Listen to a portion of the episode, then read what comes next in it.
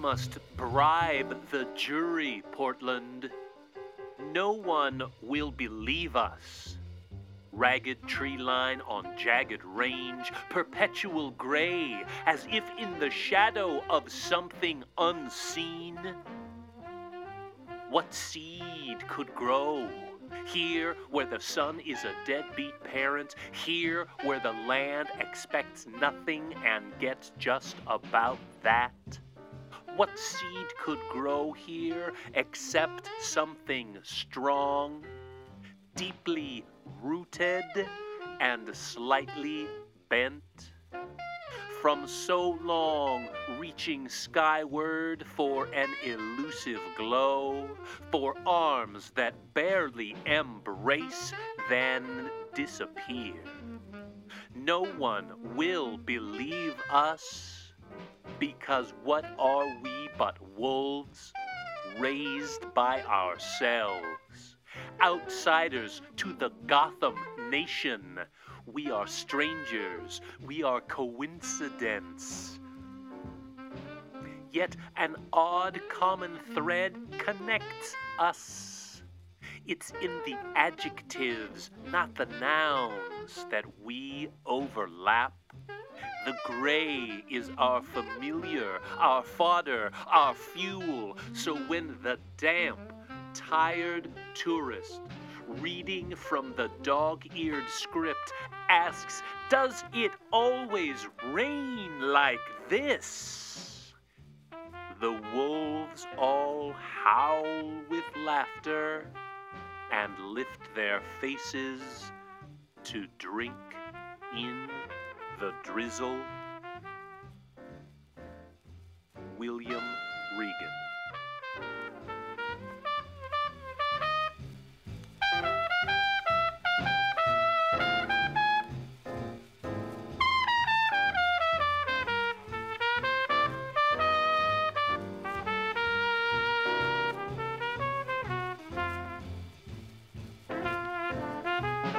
It is Oregon's birthday, 1956, and Allen Ginsberg is about to tell a bunch of stoned out Reedies that he saw the best minds of his generation destroyed by madness.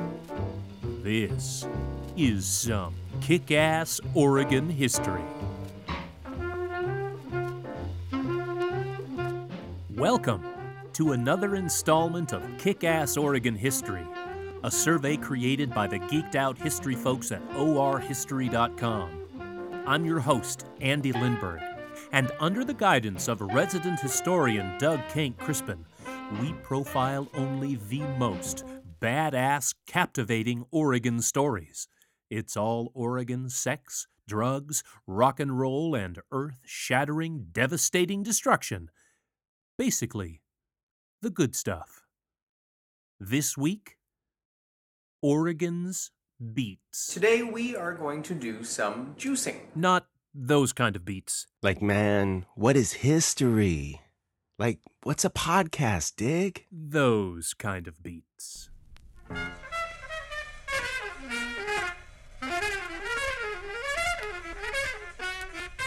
It's really just a couple of guys that bonded over a particular way of life. They like drugs, they like sex, they like jazz. And they traveled all around this country, really between New York City and San Francisco in the late 1940s. He doesn't want to come back and live the standard World War II home, marriage, kids, lifestyle, work, and a job.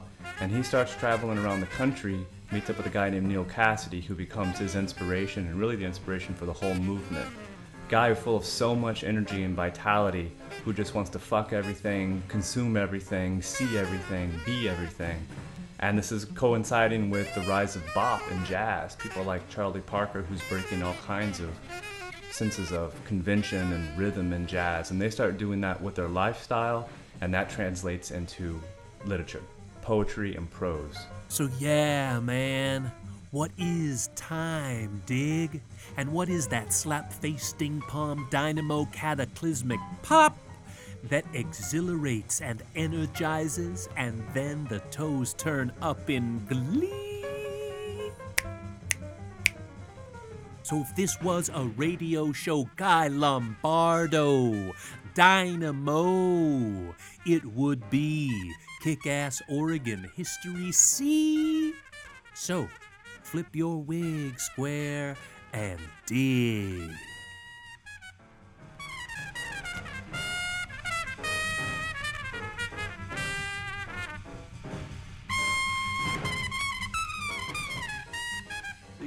Original meaning for the term is from the street.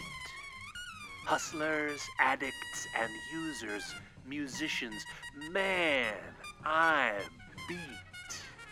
That means I'm without money, without a place to stay, without drugs for the withdrawal symptoms. Beat. Ginsberg said it meant exhausted at the bottom of the world, looking up or out, sleepless, wide eyed, perceptive, rejected by society. And he's a poet,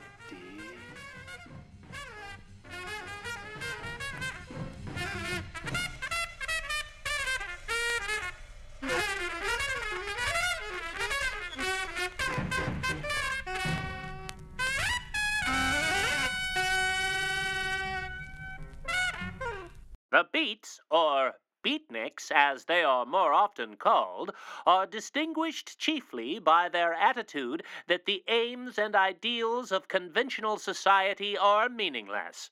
Life's purpose, if it has one, is merely sensation.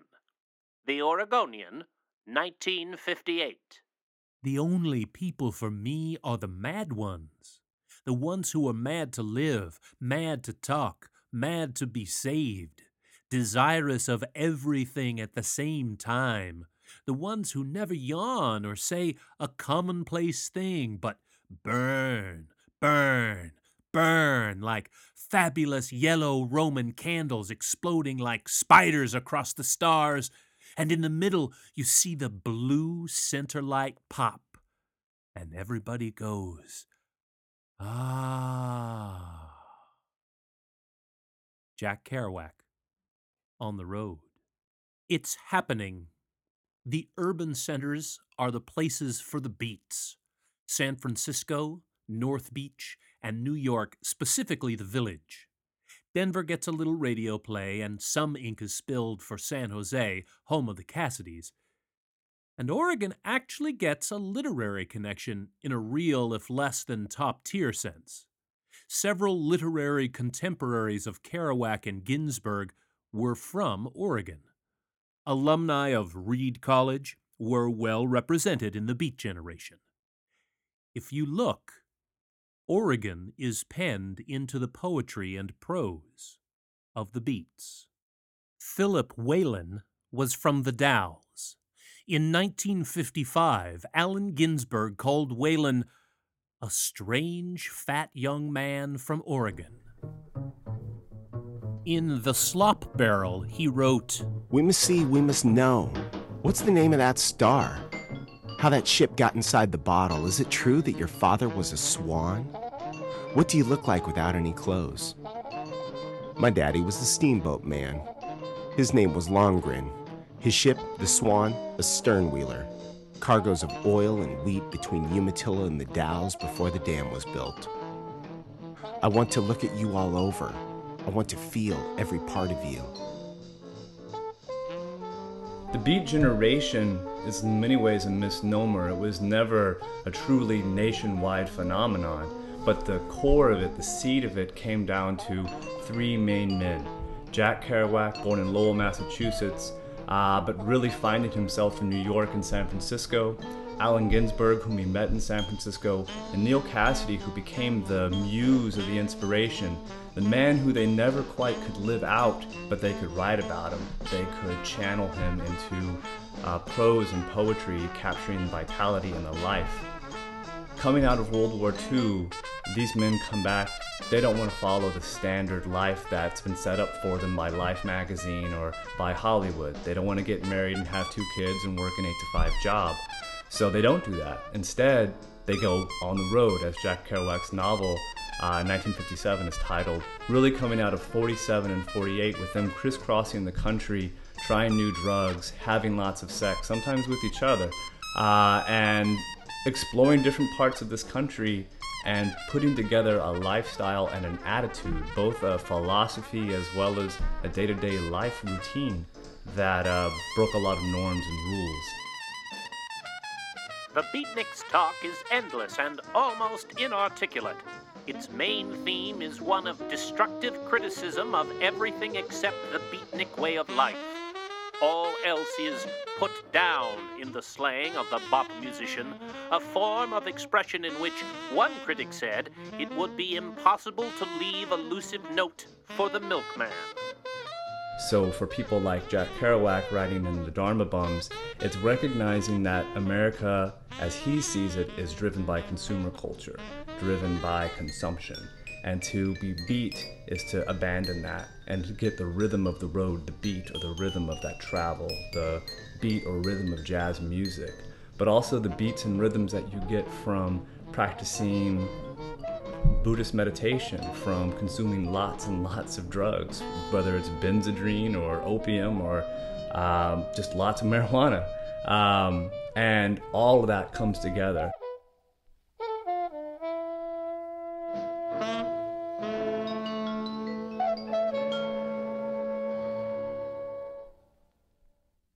And Oregon, it seems, is a place where those things do come together where you can find the rhythm of the road, particularly when compared to elsewhere. How was your trip to LA by Philip Whalen? Here in the North, our houses and their appointments are old fashioned and a little inconvenient.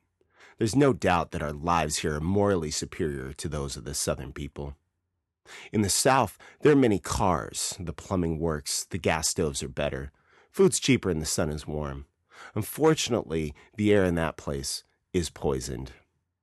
Our city tends to disappear in cold weather. A little after the academic end of the Beat generation, Whalen penned a beautiful portrait of his Oregon home, White River Ode. White River falls and rises from the sea. A glacier on Mount Hood, a river at Government Camp, creamy thick with stone flour. Outside Teague Valley, it's clear, a trout stream that my father fished several times a year. Mother found lumps of agate on the gravelly shore alder, willow, bracken, tarry pines. My sister and I caught crawdads, icy water cooling beer and melons. Oh, Shirakawa, the Kamo River is a god, its waters magically turning red and green. I thought, we'll all stay here forever, but we went home.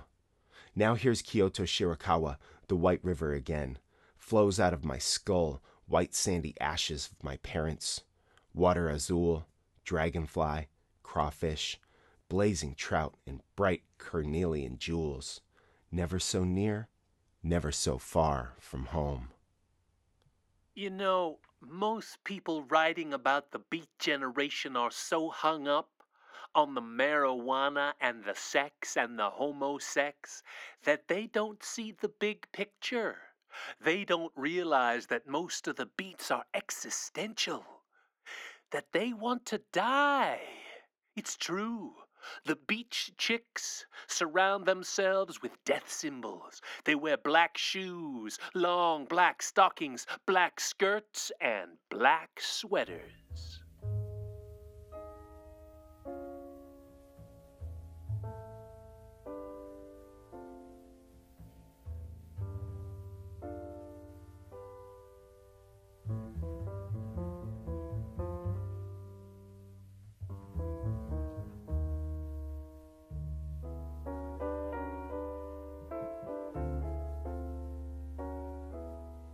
Ghosts by Philip Whalen. Of people dead 50 year, not only people, theaters and streetcars and large hotels follow me into this dusty little gully. None of them ever liked California. Why don't they stay in Portland where they belong? I'm tired of them. A new ghost in this morning's dream, beautiful and young and still alive. How far will that one follow me? I'm not chasing any anymore. Now, not everyone liked the Beat Generation, of course. A lot of people thought it was complete bullshit. Bad writing, uh, faddish, and people were teasing the Beats as basically bums, that the only thing they're beat on is working. But the Beats, and particularly Kerouac, saw it more as a spiritual awakening and enlivening. So he used beat also to mean beatific or beatitude. You got to remember Kerouac's Catholic, so he's coming out of that tradition. So it's almost a saintliness or spirituality.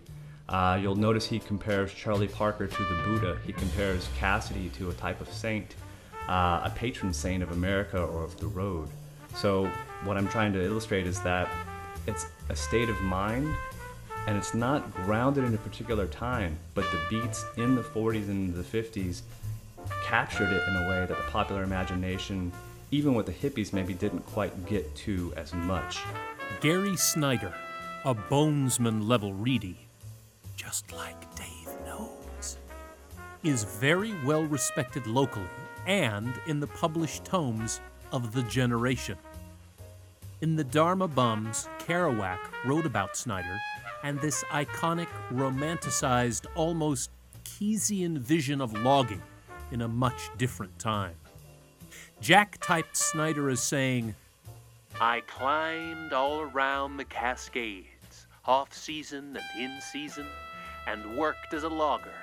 Smith, I gotta tell you about the romance of Northwest logging like you keep talking about railroading. You should have seen the little narrow gauge railways up there, and those cold winter mornings with snow, and your belly full of pancakes and syrup and black coffee. Boy, you raise your double bitted axe to your morning's first log. There's nothing like it. Not yet 40, my beard is already white, by Lew Welch. Not yet 40, my beard is already white. Not yet awake, my eyes are puffy and red, like a child who's cried too much. What is more disagreeable than last night's wine? I'll shave. I'll stick my head in the cold spring and look around at the pebbles. Maybe I can eat a can of peaches.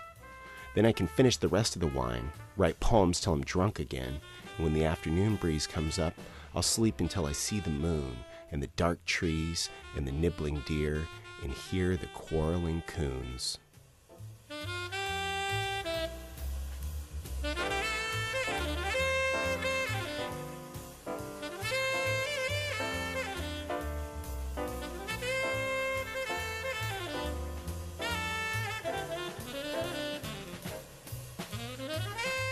Jack Kerouac seems to only pass through Oregon, never slowing down much here.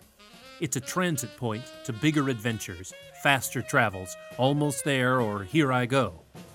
As an example, I immediately got a ride on the open highway from two tough young hombres to outside Junction City, where I had coffee and walked two miles to a roadside restaurant that looked better and had pancakes. And then walking along the highway rocks, cars zipping by, wondering how I'd ever get to Portland, let alone Seattle. I got a ride from a little funny light haired house painter with spattered shoes and four pint cans of cold beer, who also stopped at a roadside tavern for more beer, and finally we are in Portland, crossing vast eternity bridges as draws went up behind us to allow crane barges through in the big smoky river city scene surrounded by pine ridges. In downtown Portland, I took the 25 cent bus to Vancouver, Washington. Ate at a Coney Island hamburger there, then out on the road, 99, where a sweet young mustached one kidney bodhisattva Okie picked me up and said, I'm proud I picked you up, someone to talk to. And everywhere we stopped for coffee, he played the pinball machine with dead seriousness, and also he picked up all the hitchhikers on the road.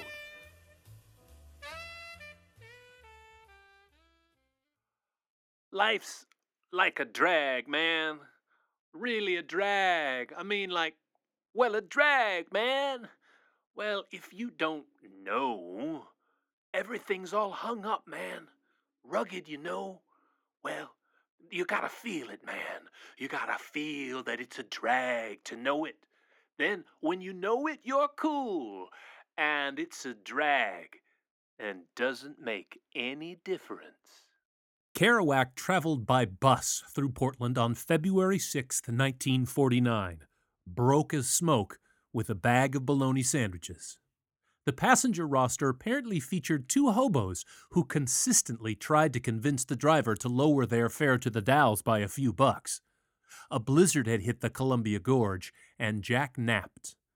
When he awoke, he felt what he called hairy horrors at the power of the rugged beauty. He described columns of ice hanging hundreds of feet high. Man, there just ain't no word in hip talk for enough. Either you're on your way out, Pops, or you're hung up. That's it. Yes, yes. Poet Allen Ginsberg did a little more than just passing through Oregon. He performed several memorable readings in Portland, and a few have been preserved on tape. During a reading at Cinema 21 in 1989, Ginsberg reflects on his Oregon experiences. Is everybody in from outside?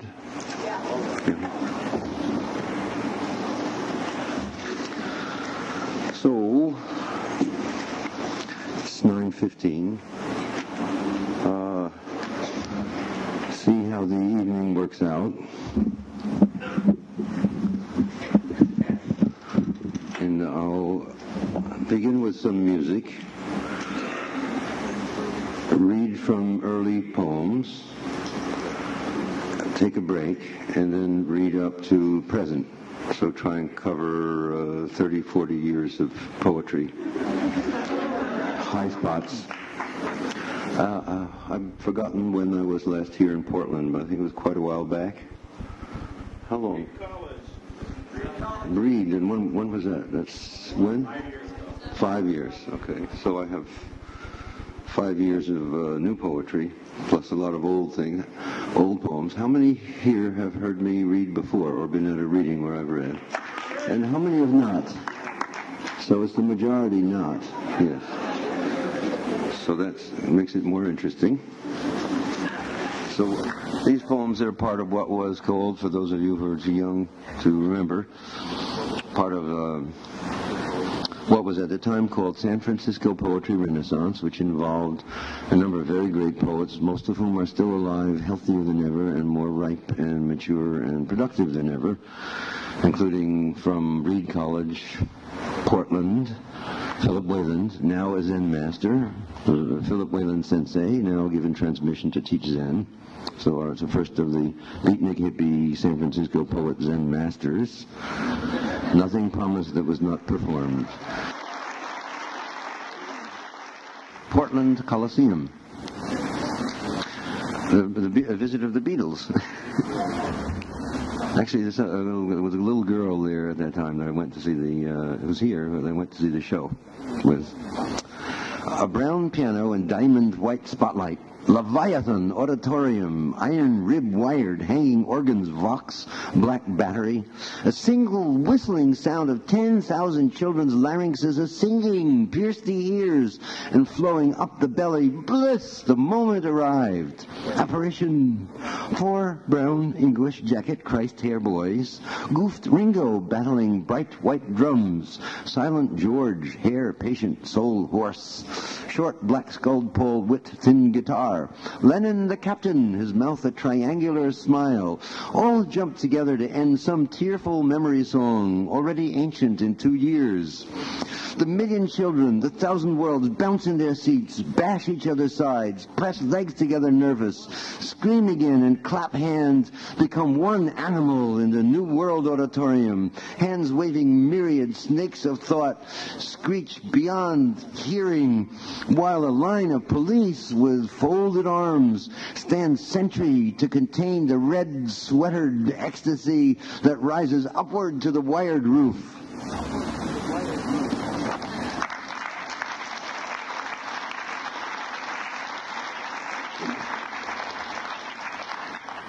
Ken Kesey's out tonight also in the Symphony Hall with a crowded house. So 1965 December.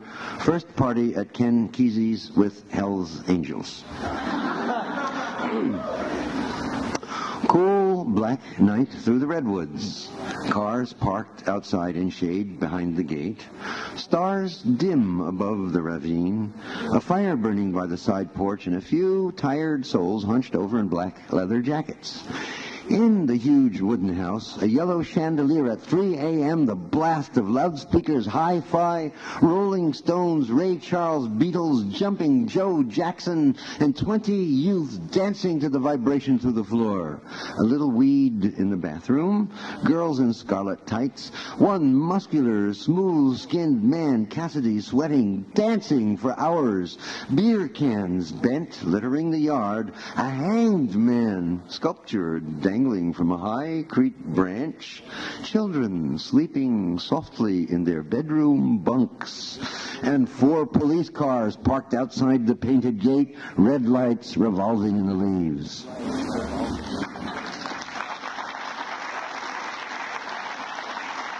And this is 1968, three years later, on Neal Cassady's Ashes, a poem which is somewhat in the rhythmics of uh, Sapphic stanza, for those of you who know that form. On Neal's Ashes. Delicate eyes that blinked blue Rockies, all ash. Nipples, ribs I touched with my thumb are ash. Mouth my tongue touched once or twice, all ash. Bony cheeks once soft on my belly are cinder.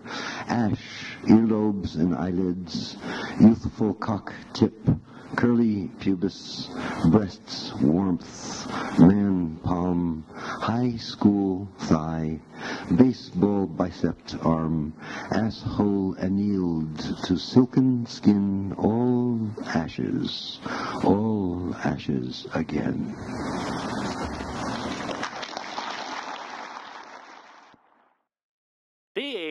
Beat is leaning on the dusty bar of a bistro and saying softly, I don't believe in God or Billy Graham either. Today's messiahs are all in the loony bins. It's getting high at marijuana parties or deliciously intoxicated anywhere and everywhere with a sharp eyed awareness of the sights, sounds, and smells. It's having sex as often and in as many ways as you can. It's shacking up for weeks at a time with a beach chick, or picking up homosexuals in a gay bar, or bumming all the way to New York just to see if that Greenwich Village chick is still as good as the memory. I left New York, 1949.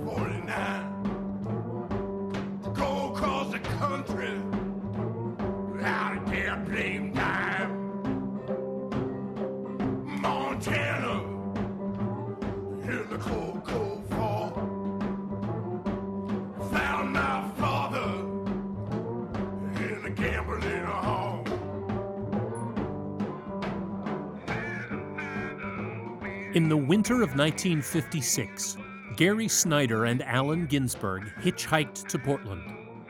Snyder had brought Ginsberg to read for a number of public readings.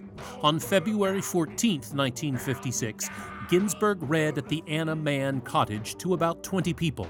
The next day, Oregon's birthday, he held another session. Ginsberg read the first section from Howl, in addition to seven other poems. This show was recorded on tape. Ginsberg was reported to have given a strong, clear reading of his most famous of poems, and it was also noted that the recording had a fine sound quality. The recording had been in the collections at Reed, but its presence had not been widely known. Before the recording's discovery in 2008, it was thought that Ginsberg's reading at the notorious performance in Berkeley on March 18, 1956, was the first recording made of Howl. The tape found at Reed was almost a month earlier and had been located in a box simply marked Snyder Ginsberg 19565. In the recording, made on Oregon's birthday, Ginsberg has been quoted as saying, The line length. You might notice that they're all built on bop. You might think of them as a bop refrain, chorus after chorus after chorus. The ideal being, say, Lester Young in Kansas City in 1938, blowing 72 choruses of The Man I Love until everyone in the hall was out of his head. A copy of the recording has been posted on Reed's website. We'll link to it on our podcast page.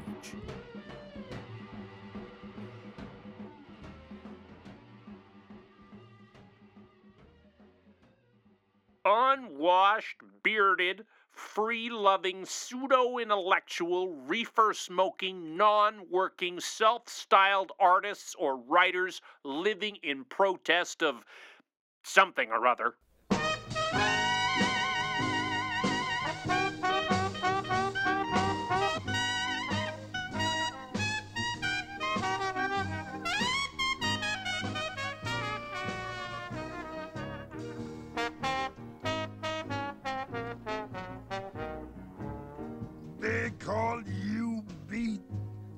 Generation.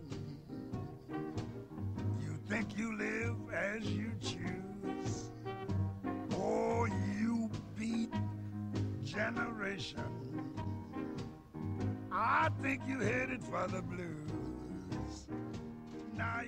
Larry Bolton, 25, was shot and killed at Portland's Cafe Espresso early Friday in what police described as a beatnik community argument. Some 15 persons who had witnessed the entire affair sat sipping espresso coffees and reading newspapers as the investigation began.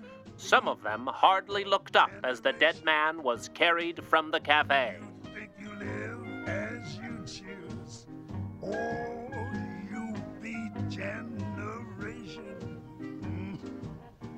I think you headed for the blues.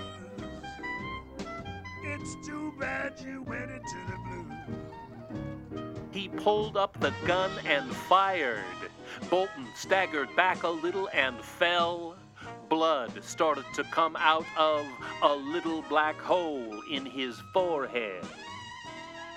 Around that same time, 1958, beat and beatnik, which was a, a negative term immediately, um, they're getting criticized in the popular press. So what Kerouac and Cassady and Ginsberg are seeing as a new form of life for at least some people, others are seeing as a waste of time, as a as a dropping out in a in a pointless way.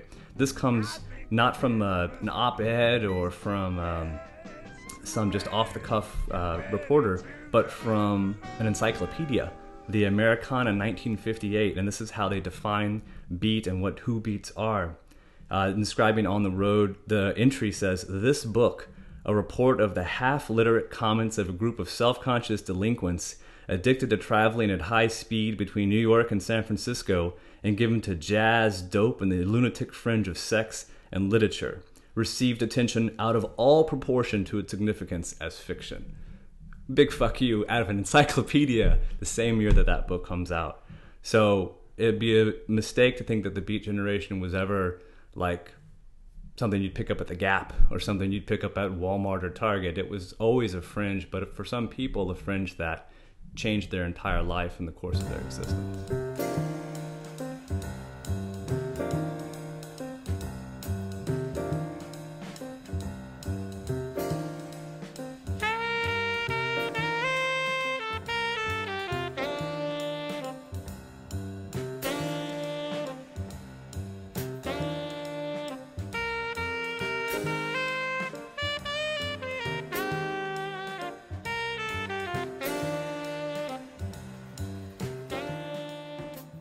If you look, Oregon is penned into the poetry and prose of the beats.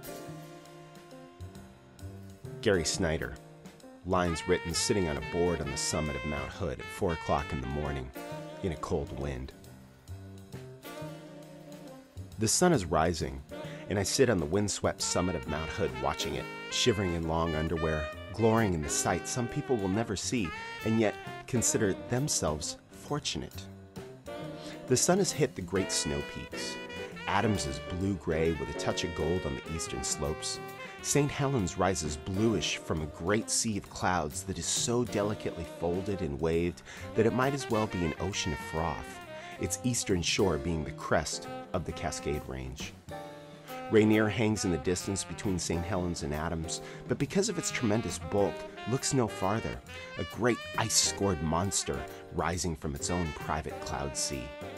Jefferson, to the south, has the most sunlight upon it, and now even the lower hills are touched, the shadows and sunlight on them so sharply defined one might think of great uneven down quilt work. Mount Hood itself is a cold and icy blue down its western slopes. Warm gold and yellow tints the glaciers and the precipices on the east side.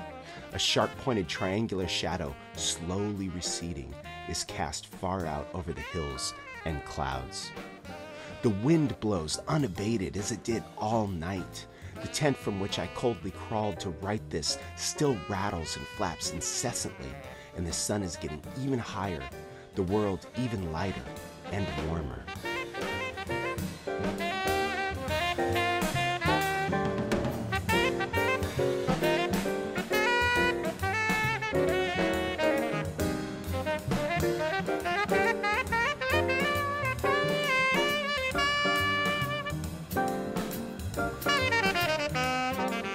Thank you for listening, Ass Kickers, and be on the lookout for future broadcasts from orhistory.com.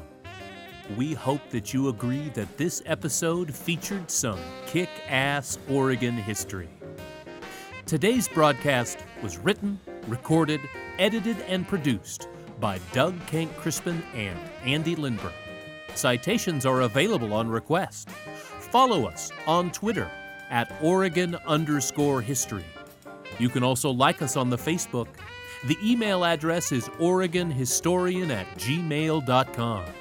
And visit us at orhistory.com for more insights into podcast topics. We'd like to thank Professor Jeff Jakeley, Professor of English and Film Studies at Portland Community College, for his gracious interview heard throughout today's broadcast.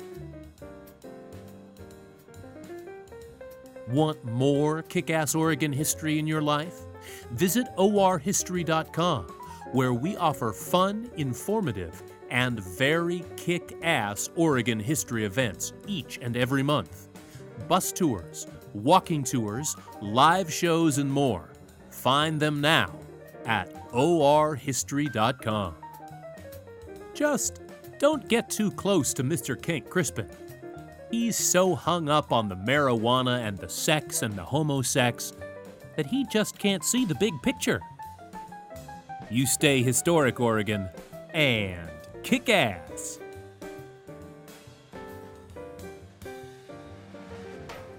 This is resident historian Doug Kenck-Crispin, and I have one of the City Light Pocket Poet Series editions of Howl by Allen Ginsberg. And I am uh, quite drunk on cheap red wine, and I am now going to read Sunflower Sutra by Allen Ginsberg. We'll give this a shot to do it in one take. Sunflower Sutra by Allen Ginsberg. I walked on the banks of the Tin Can Banana Dock and sat down under the huge shade of a Southern Pacific locomotive to look at the sunset over the Box House Hills and cry. Jack Kerouac sat beside me on a busted, rusty iron pole. Companion, we thought the same thoughts of the soul, bleak and blue and sad eyed, surrounded by the gnarled steel roots of trees, of machinery. The oily water on the river mirrored the red sky. Sun sank on top of final Frisco peaks. No fish in that stream. No hermit in those mounts. Just ourselves rheumy eyed and hung over like old bums on the riverbank. Tired and wily. Look at the sunflower, he said. There was a dead gray shadow against the sky, big as a man, sitting dry on top of a pile of ancient sawdust. I rushed up, enchanted. It was my first sunflower. Memories of Blake, my visions, Harlem and hells of the eastern rivers, bridges clanking Joe's greasy sandwiches, dead baby carriages, black treadless tires forgotten and unretreaded, the poem of the riverbank, condoms and pots, steel knives, nothing stainless, only the dank muck and the razor sharp artifacts passing into the past, and the gray sunflower poised against the sunset, pra- crackly, bleak, and dusty with the smut and smog and smoke of olden locomotives in its eye. Corolla of bleary spikes pushed down and broken like a battered crown, seeds fallen out of its face, soon to be toothless mouth of sunny air, sun rays obliterated on its hairy head like a dried wire spiderweb, leaves stuck out like arms out of the stem, gestures from the sawdust root, broken pieces of plaster fallen out of the black twigs, a dead fly in its ear. Unholy battered old thing you were, my sunflower, oh my soul, I loved you then. The grime was no man's grime, but death and human locomotives. All that dress of dust, that veil of darkened railroad skin, that smog of cheek, that eyelid of black misery, that sooty hand or phallus or protuberance of artificial worse than dirt, industrial, modern, all that civilization spotting your crazy golden crown, all those blear thoughts of death and dusty, loveless eyes and ends and withered roots below, in the home pile of sand and sawdust, rubber dollar bills, skin of machinery, the guts and innards of the weeping, coughing car, the empty, lonely tin cans with their rusty tongues alack. What more could I name? The smoked ashes of some cock cigar, the cunts of wheelbarrows, and the milky breasts of cars, worn out asses out of chairs and sphincters of dynamos, all these entangled in your mummied roots, and you there standing before me in the sunset, all your glory in your form, a perfect beauty of a sunflower, a perfect, excellent, lovely sunflower existence, a sweet natural eye to the new hip moon, woke up alive and excited, grasping in the sunset shadow sunrise golden monthly breeze. How many flies buzzed round you you, innocent of your grime, while you cursed the heavens of the railroad in your flower soul. Poor dead flower. When did you forget you were a flower? When did you look at your skin and decide you were an impotent, dirty old locomotive? The ghost of a locomotive. The specter and shade of a once powerful, mad American locomotive? You were no, never no locomotive, sunflower. You were a sunflower. And you, locomotive, you were a locomotive, forget me not. So I grabbed up the skeleton thick sunflower and stuck it at my side like a scepter, and delivered my sermon to my soul, and Jack's soul too, and to anyone who'll listen. We're not the skin of grime. We're not our dread, bleak, dusty, imagineless locomotive. We're all beautiful golden sunflowers inside. We're blessed by our own seed and golden, hairy, naked accomplishment. Bodies growing into mad, black, formal sunflowers in the sunset, spied on by our eyes under the shadow of the mad locomotive riverbank sunset, Frisco hilly tin can evening sit down vision. Wow, that went fucking well, dude.